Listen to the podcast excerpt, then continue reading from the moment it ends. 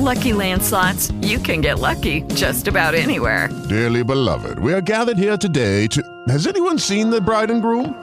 Sorry, sorry, we're here. We were getting lucky in the limo and we lost track of time. No, Lucky Land Casino, with cash prizes that add up quicker than a guest registry. In that case, I pronounce you lucky. Play for free at LuckyLandSlots.com. Daily bonuses are waiting. No purchase necessary. Void were prohibited by law. 18 plus. Terms and conditions apply. See website for details. This episode begins a little differently, as I'd like to explain how I first heard about this case, which would otherwise have been completely unknown to me. The way it happened sounds like a spooky pub story cliche, but every word is true. My wife and I visited the Peak District several years ago, one cold week in February. It was perhaps a somewhat foolish venture, as many of the things a pair of tourists might want to see were closed until spring.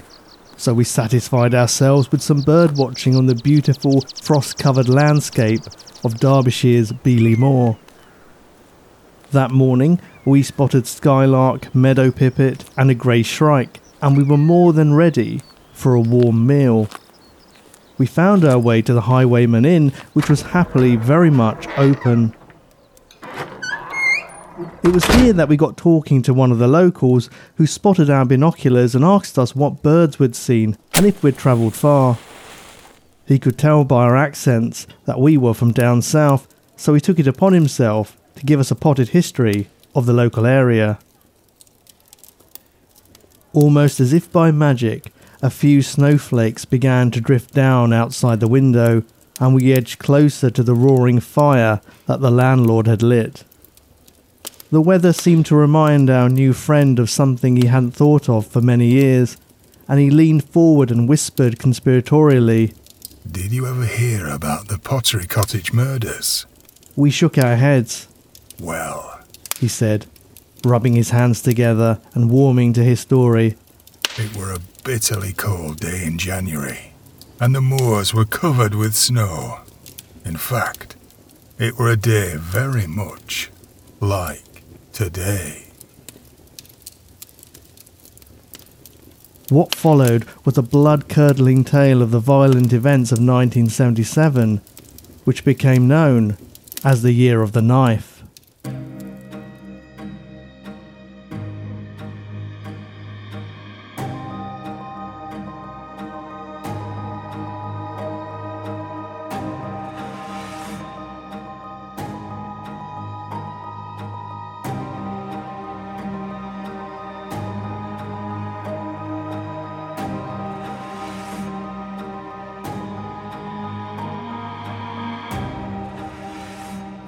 Mad Billy Hughes was getting ready. Tomorrow was his chance to escape, and he was damned if he was going to let anyone stop him.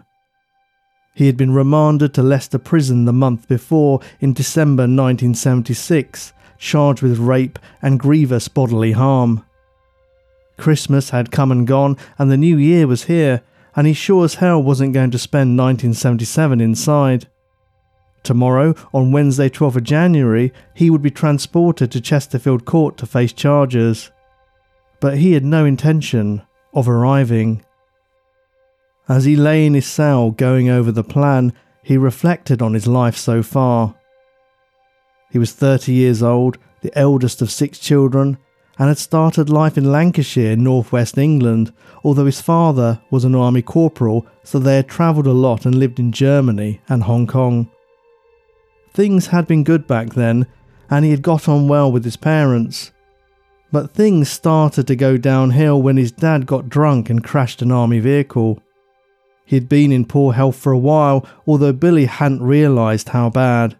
And when his father left the army, the household finances became very tight. They returned to the UK, and his dad worked as a painter and decorator, but there never seemed to be enough money to go around. Billy grew sick of looking after his five younger siblings while his parents worked, and he left school at 15 to embark on a life of crime, stealing radios and valuables from cars, breaking into houses, and getting into fights.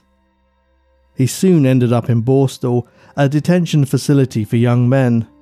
They called it a reform school, But that was a joke, he thought to himself. It certainly hadn't reformed him. His reports always said he was a troublemaker, irresponsible, immature, and unable to control himself. Billy didn't deny it. He enjoyed what he did, and Borstal hadn't been so bad once he had decided to take advantage of the gym facilities to build up his strength. After his release in 1965, he had a few short lived stints at earning an honest living as a metal polisher, a trainee decorator, and a British Rail apprentice, but even then, he couldn't stop stealing. It was around this time that his parents stopped having anything to do with him. He married Jean Nadin a few years later in 1972 and did time for assaulting her five year old daughter from a previous marriage fracturing her ribs in a fit of rage. Jean gave birth to Billy's child in August of that year, a daughter called Nicola. Then one day he assaulted two police officers who had found drugs in the boot of his car, and he was sentenced to three and a half years. He had only been released a year ago in early 1976, which he reminded himself is why it was so important that he made a successful escape. He wasn't going to sit at her Majesty's pleasure any longer. He'd got a job working in the prison kitchens and stole a 7 inch boning knife, hiding it deep inside his mattress. The prison officers conducted a search for the missing blade but failed to find it. As Billy finished his walk down memory lane, he drifted off to sleep. The next morning at 8am, he dressed in a blue pinstripe suit, floral shirt, tie, and white silk waistcoat. He removed the hidden knife from his mattress, wrapped it up, and put it in his underwear. A taxi had been ordered to transport him to court, accompanied by prison officers Donald Sprintall and Ken Simmons. Bloody stupid of them putting me in a taxi, Billy laughed to himself. They usually put violent offenders in more secure transport, so someone must have made a mistake, and it was going to make his life a lot easier.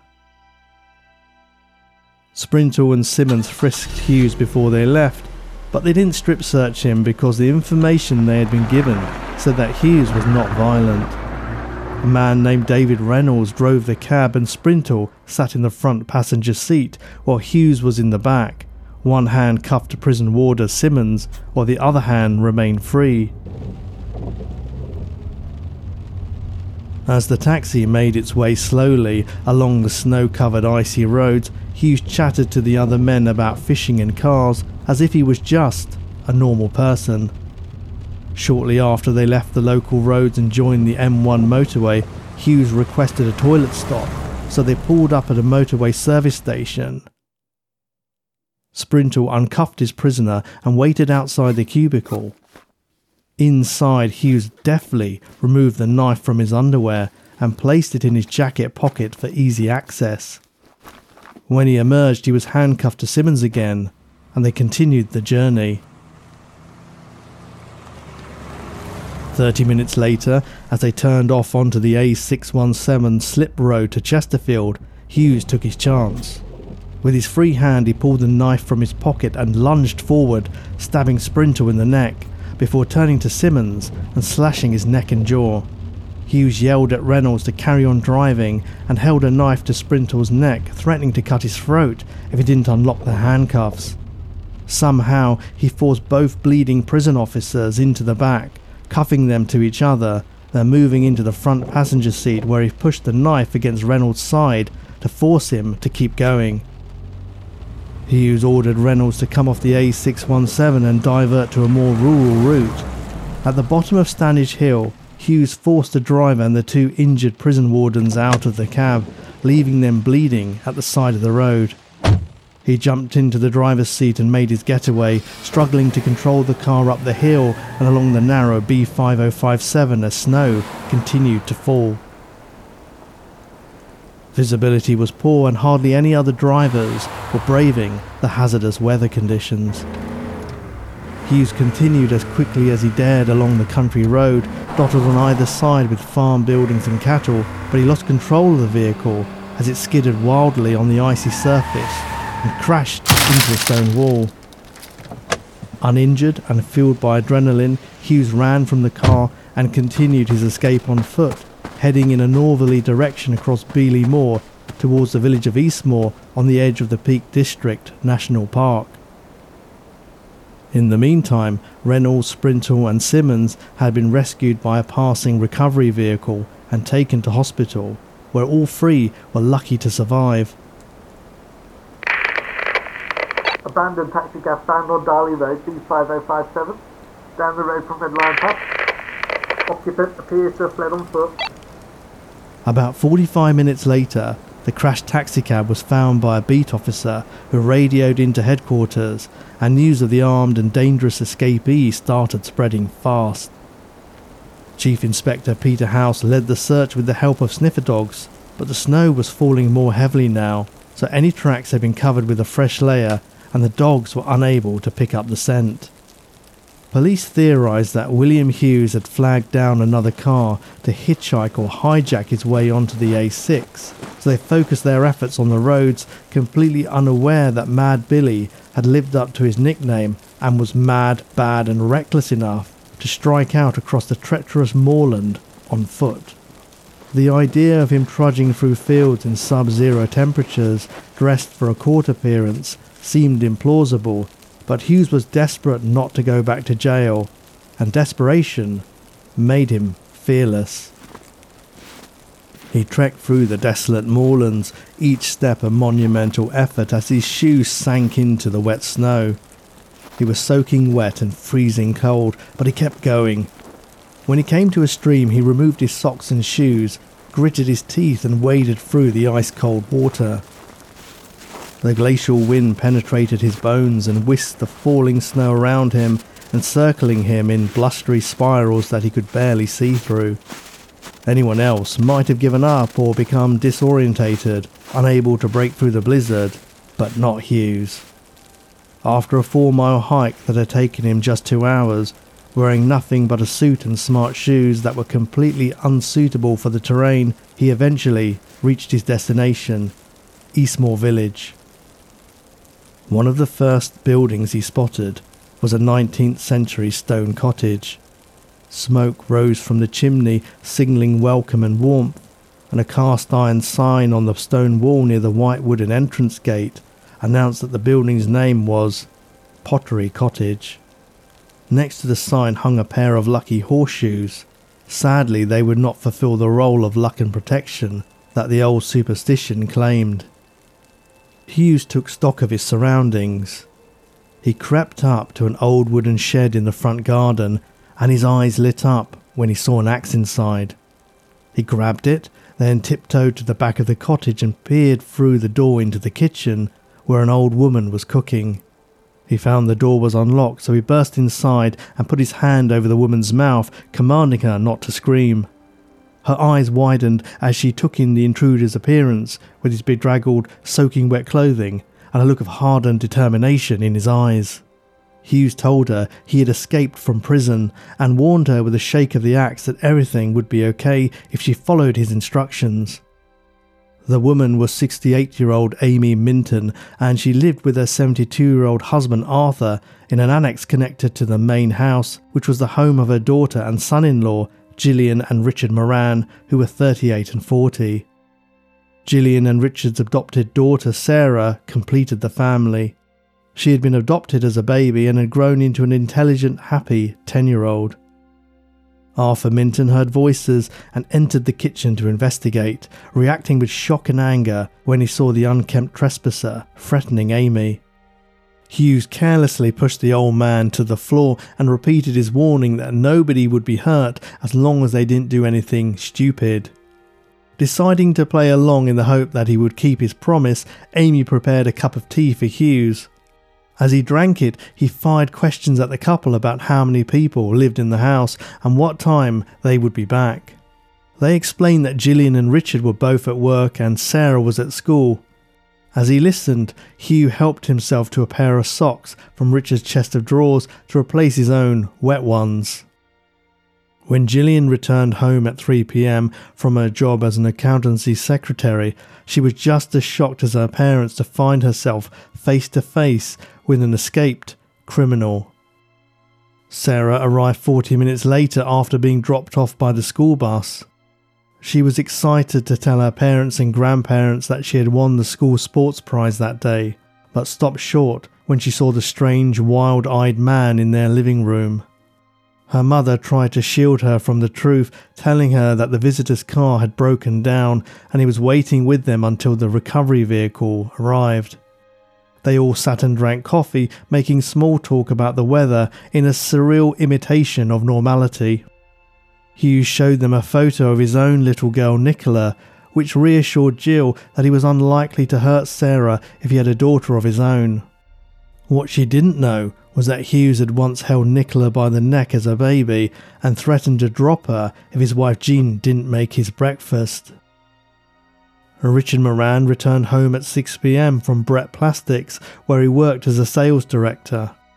Concerned that Richard was more likely than the others to put up a fight, Hughes greeted him by holding a knife to his wife's throat and telling him to lay on the floor, where he tied him up with plastic wire. Sarah shouted, don't you dare hurt my mummy and daddy, and Arthur berated Hughes for his actions, but the family complied with his demands, believing that the safest option was to offer no resistance. They were peaceful, easygoing people who were more inclined to let things play out than put up a fight, and fear of the consequences prevented them from taking action. What they didn't realise was that this was the start of 55 hours of sheer terror which would rapidly escalate from seemingly benign assurances of safety to utter brutality. The escaped prisoner then tied and gagged Arthur, Sarah, Amy, and Gillian. When Arthur tried to struggle, Hughes knocked him to the ground and dragged him into the lounge, leaving him in an armchair. He threw each of the others over his shoulder in turn in a fireman's lift, demonstrating his strength, and left them each isolated in separate rooms. He then went back to Arthur, who had been the most vocal of them all. Hughes took out his knife and stabbed the 72 year old repeatedly before covering his body with a coat, then went through the sliding door into the annex where he had left Sarah. He savagely attacked the little girl with the knife in a frenzy of anger that continued long after she was dead. He tied the door to the annex shut to delay the rest of the family discovering what he had done. He calmly cleaned his knife and took a shower, then made tea for Gillian, Amy, and Richard. When he removed Gillian's gag, she asked him about the noise she had heard from downstairs, which had sounded like a thud. To Hughes, lying was as easy as breathing, and he said that her father had slid off the chair, but he had helped him back into a sitting position. He then raped Gillian before returning downstairs to sit on the sofa opposite Arthur's corpse while he drank, smoked, and watched the snow coming down outside. The blizzard was worsening, and when he switched on the radio, he heard the region was experiencing the heaviest snowfall in over 50 years, with many roads completely impassable. He was going to have to lie low here for a while longer. Braving the weather, police searched farm buildings and roadsides for the fugitive from justice, organising traffic stops, searching vehicles, and following up tips from locals, which all turned out to be dead ends. They believed Hughes had travelled westwards from where the taxi had crashed, so they were looking in the wrong place. By the next day, Thursday 13th of January, they had visited over 200 buildings and had questioned Hughes's ex-wife Jean to see if she knew where he could be hiding. The head of Derbyshire Criminal Investigations Department gave an interview on live TV and asked the public to report any sightings of the violent convict, but warned them not to approach him. Undoubtedly, a, a very violent man uh, in essence, any man who will produce a knife uh, in the confined spaces of a motor car, stab one man in the back of the neck most severely, uh, and then turn to the man sitting next to him uh, and in cold blood stab that man too, undoubtedly is a very violent man, a man who's got to be caught very quickly. These are the two prison warders, of course. How uh, is their condition this morning? Uh, the condition this morning is improving. They, they're quite favourable today, very glad to say. Now, how can the public help you in the capture of this man? In essence, we're, we're asking the public um, to report any sightings of Hughes whatsoever. Um, the one thing that we don't want the public to do is to have a go at this man. So far as we're concerned, he's still armed with this knife, um, the knife he used to attack the warders with. And the last thing that we want is for any member of the public uh, to be injured whilst having a go. You think it likely that if he was found by a member of the public or indeed the police, he will put up a fight? He's that sort of man. Well, I think in view of the present circumstances, um, undoubtedly this man could well have a go, yes, and stab some other person. Okay, round two. Name something that's not boring. A laundry? Ooh, a book club. Computer solitaire, huh? Ah, oh, sorry, we were looking for Chumba Casino. That's right. ChumbaCasino.com has over 100 casino style games. Join today and play for free for your chance to redeem some serious prizes. ChumbaCasino.com. No purchase necessary. Full prohibited by law. 18 plus terms and conditions apply. See website for details. With the Lucky Land slots, you can get lucky just about anywhere. This is your captain speaking. Uh, we've got clear runway and the weather's fine, but we're just going to circle up here a while and uh, get lucky. No, no, nothing like that. It's just these cash prizes add up quick. So I suggest you sit back, keep your tray table upright, and start getting lucky.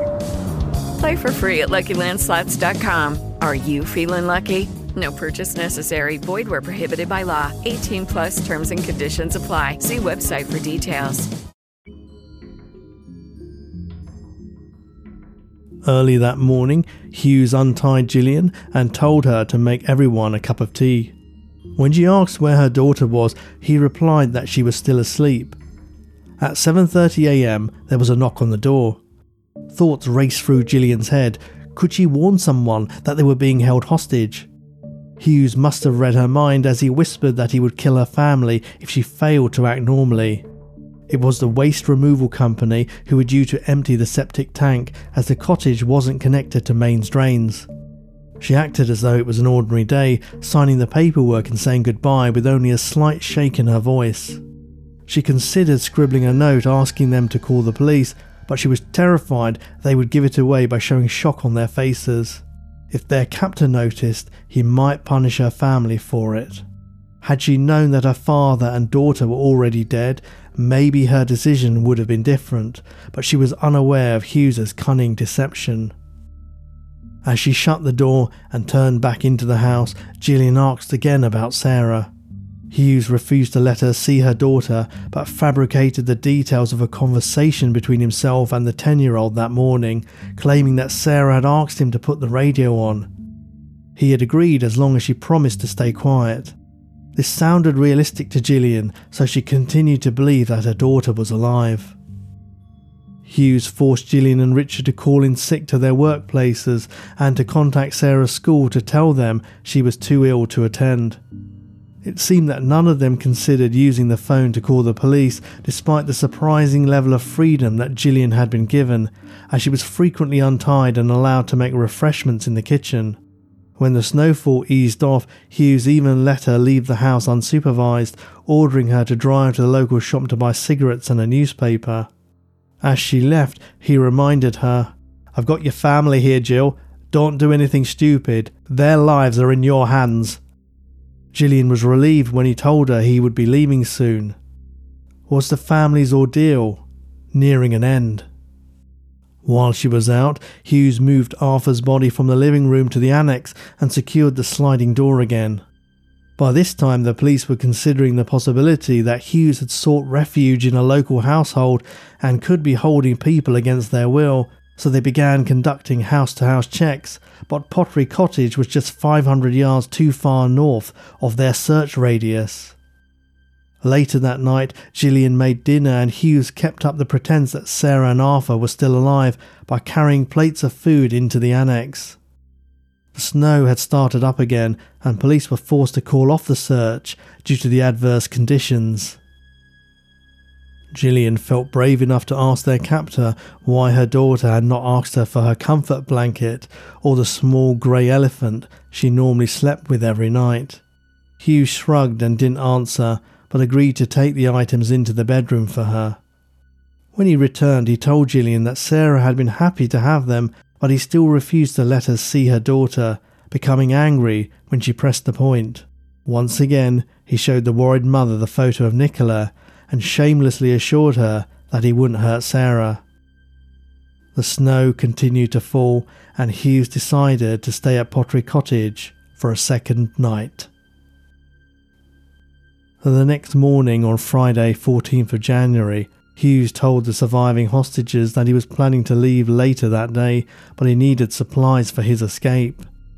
He ordered Richard and Gillian to drive into Chesterfield town to buy him a camping gas stove, food, and cigarettes, and suggested with fake fatherly care that they pick up a book for Sarah to read. Husband and wife were both terrified of doing anything to jeopardize their family's safety, although Richard considered informing the police. Gillian convinced him not to, saying that she would never forgive him if he did. Hughes must have been an extraordinary judge of character to have felt safe enough to send Richard and Gillian out of the house on their own, certain in the knowledge that they wouldn't say anything out of fear for Sarah, Amy, and Arthur. Hughes kept up his monstrous pretense that afternoon, taking meals once again to the room where the two bodies lay, and had the effrontery to tell Gillian that Sarah was enjoying the book they had bought for her. In the evening, he began preparing to leave and packed his items into a bag. He tied up Richard and Amy and announced that he wanted Gillian to drive him away. He explained that he would then find another car, at which point Gillian would be allowed to drive her car home and untie the family so they could continue with their lives.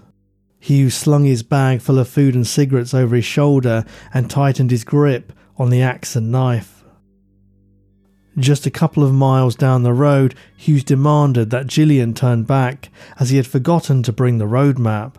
She drove the family Chrysler back into the cottage's gravel driveway and followed Hughes's instructions to turn the car around so it was pointing forwards in order to make a quick getaway. She then switched off the ignition to save fuel while Hughes went inside. We will never know why Hughes decided to turn the car around when he was so close to making his escape. Did he really forget the map? Was he concerned that Richard and Amy would manage to untie themselves and go to the police before he had enough of a head start? Or maybe he just had an unquenchable thirst for blood. When Hughes re entered the cottage, he noticed that Amy and Richard were trying to work loose their bindings. In a storm of anger, he stabbed them both over and over again before washing his hands and going back outside to the car. Gillian was unable to get it started, so Hughes told her to ask the next door neighbours for help. It was around 8 pm when she knocked on the door of Len and Joyce Newman. By now, she was so terrified she could barely speak, and it was obvious to the Newmans that something was badly wrong. Gillian finally took the risk of telling them what had happened and begged for their help, explaining that they had been tied up by the Moors man and that he was going to kill them all, adding, Len, for God's sake, help us! The Newmans didn't have a phone, so they assured Gillian they would get ready to drive to their next farm 500 yards away and ring the police from there. Relieved that someone from the outside now knew what was happening, Gillian got back into the Chrysler with Hughes, telling him the Newmans would be coming to help shortly. When they burst out of their garage at high speed moments later and accelerated down the road, Hughes knew immediately that Gillian had told them about him. At that moment, they looked up and saw Amy staggering out of the house. Gillian watched in horror as her mother fell to the ground, bleeding profusely. Hughes got out of the car and dragged Amy's body out of sight, then covered her with snow. Hughes dragged Gillian out of the car and told her they would have to make a run for it. Each time a car came along the road, he pulled her down into a ditch to keep out of sight. They made it to the home of local mechanic Ronald Frost at about 8:30 p.m. Jill knocked on his door and asked for his help to get the car started. They all climbed into Ronald's pickup truck and he drove them back down the road towards Pottery Cottage. Ron noticed that his neighbour and the man with her both looked dishevelled, and when Gillian kept digging Ron in the ribs as if to tell him something, he began to wonder if the man might be the escaped prisoner that had been all over the news. But when Hughes politely thanked him for helping to start the car and even offered him money for his trouble, Ron decided he must have been mistaken, as he didn't seem like the semi feral criminal described by the police. When Ron arrived home and saw police cars gathering in response to Newman's phone call, he was shocked to realise that he really had been in the presence of Mad Billy Hughes just moments before. By now, Hughes had driven off in the Chrysler with Gillian in the passenger seat. Detectives broke down the door of Pottery Cottage and walked into a nightmare. The carpets were drenched in blood, and there seemed to be a body in every room. Richard Moran lay face down on the upstairs landing, while his mother in law Amy lay outside, covered in snow. Arthur Minton lay on his back in the annex, his arms tied behind him, a large teddy bear in blue and white pyjamas sitting on his lifeless face as if to mock him in death. Worst of all, they found the body of 10 year old Sarah curled up in her grandparents' bedroom, the radio still playing. Each of them had died from multiple stab wounds to the throat and chest. Teams of police officers and marksmen were stationed at strategic points around the area. The Chrysler was soon reported to be moving at high speed along the A619, and multiple police vehicles pursued it through the dark streets of Chapel-en-le-Frith, out of Derbyshire, and into the neighbouring county of Cheshire. There's a car coming up behind us fast. Hughes growled furiously at Gillian. It's a bloody cop car. A police car tried to cut in front of the Chrysler to block its progress, causing Hughes to swerve and crash into a wall. Two officers tried to approach, but Hughes dragged Gillian from the car, brandishing the axe and knife, bellowing, Back off, coppers, or she gets it. The policemen had no choice but to surrender their car to him, and the felon sped off in the commandeered Morris Marina with his hostage in the passenger seat. Just before 10 pm, police pulled over a bus and urgently instructed the passengers to disembark. Startled and confused, they were ushered inside a nearby post office for safety. Police suspected that Hughes would soon be coming this way to pass through the arterial road in Rainow village. Once the bus was empty, police strategically parked it so that it acted as a roadblock. They held their breath as the minutes passed, then they heard an engine in the distance. The firearms officers moved into place and tightened their grip on their weapons. It was rare that the British police force had to call in their few specialist officers who were trained to fire guns. The sound of the car engine grew louder, and suddenly the stolen police car appeared, bombing towards them with no sign of slowing. Hughes tried to swerve around the roadblock bus but lost control. The tyres screeched as the car spun round and round, mounting a curb and smashing through a street sign before coming to a stop as it crunched into a stone wall. Police officers converged on the crashed vehicle.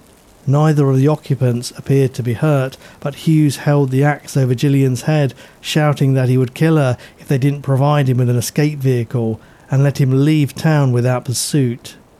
Chief Inspector Peter House led the negotiations and offered to take Gillian's place at Hughes as hostage if he let her go free. But the fugitive wasn't willing to talk. He shouted, I'm not going to prison ever again. I'll take all you bastards with me when I go before that happens. I'll kill her for sure if you don't get me another car. Inspector House agreed to provide a getaway car for Hughes, realizing it could be their only hope of securing Gillian's safety. But when it arrived, Gillian was too petrified to move and shook her head in fear. She knew that her captor wanted to take her along as she was his only bargaining chip. House tried again to persuade Hughes to accept him as an alternative hostage, offering to drive the replacement vehicle while Hughes sat in the back with his knife and axe, but Hughes didn't trust him. After almost an hour of fruitless negotiations, Hughes lost his final shred of patience and screamed at Gillian. It's your fault. Chief Inspector House cajoled him. Just release her, Billy. Hughes yelled in response. Right, your time's up. At the same moment as he swung the axe towards Gillian's head, House leapt through the rear window of the car and grabbed the weapon, wrestling it away from the terrified woman's face so that a potentially fatal blow was reduced to a minor gash on her forehead. Seconds later, Officer Frank Peld fired one shot through the rear passenger window, grazing Hughes's temple. Hughes was filled with fury and chopped Inspector House on the arm with the axe, while Gillian huddled against the car door. Officer Alan Nichols squinted and aimed, knowing the danger of shooting into a confined space with three people moving around inside, but he had no choice. He pulled the trigger once, twice, three times. He was third time lucky as the final bullet entered Hughes' shoulder and passed through his aorta, killing him instantly. Gillian Moran was treated in hospital for her head wound and shock. When a police officer sat at her bedside and informed her about the events at the cottage, Gillian asked quietly, There's no one left then? He replied with emotion in his eyes, No, love, no one. When she left hospital, she went to stay with friends at a hidden location where the press couldn't find her. Later, Gillian agreed to give one interview to a national newspaper, after which she never spoke to the media again. The Chief Inspector of the Prison Service published a 57 page report a couple of months later highlighting the failings that had contributed to Hughes's escape from prison, particularly the ineffectual search for the missing kitchen knife. Strip searches were recommended for all future prisoner transfers. William Hughes had the dubious honour of being the first person to be shot dead by Derbyshire Constabulary, which the court considered justifiable homicide. The coroner and the jury praised the actions of Chief Inspector House, who was later awarded the Queen's Commendation for brave conduct for his actions to save Gillian Moran's life. Locals held a demonstration against the planned burial of Hughes in the Boythorpe Cemetery and held up signs which read, Holy ground, not the killers. Their protest was successful and the murderer's remains were secretly cremated at Chesterfield. The agony that Gillian suffered as the sole survivor, having lost her parents, her husband, and her daughter, is incomprehensible. She later married Richard's stepbrother, Jim Mulqueen, in December 1978, and their daughter Jane was born in June 1979. They gave Jane the middle name Sarah in memory of the much loved adopted daughter whom she missed desperately. Pottery Cottage was put up for sale and was purchased for a low price in September 1978. The house's painful history didn't deter the new occupants, but they removed the sign from the front and gave it back its original 19th century name, North End Farm. Due to the building's age and historical significance, it was saved from the bulldozing that awaits many murder houses.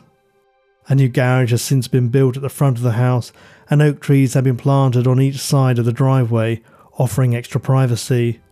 The same picturesque fields lay behind the cottage, with peaceful views of the countryside beyond, betraying no sign of the horrors that took place there more than 45 years ago.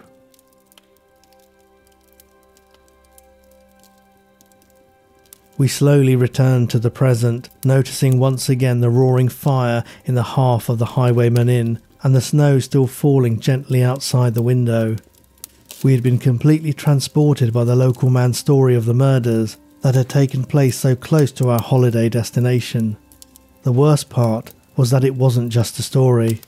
It was a horribly real event caused by the unbelievable cruelty of a man who would do anything to avoid jail. Why did he have to kill them? He could have just hidden out at the cottage and made his escape without adding murder to his list of crimes. But he chose to put a family through an unconscionable ordeal, taking away everything that Gillian had ever cared about. It's an unsettling case, the sort that makes you check your doors and windows extra carefully at night. But this wasn't the only horrific incident to occur in the Peak District in 1977. When we returned home, I researched the case in more detail and uncovered another murder that shocked the country, which took place less than a month later and only 30 miles away, which I will present in the next episode. Thank you for listening to this episode of Prash's Murder Map.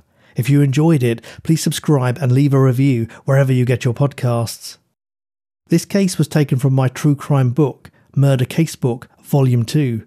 For news about my books and free true crime blog posts, check out my website www.prashganendran.com, details of which you will find in the show notes. I really appreciate your support, and I'll see you again soon.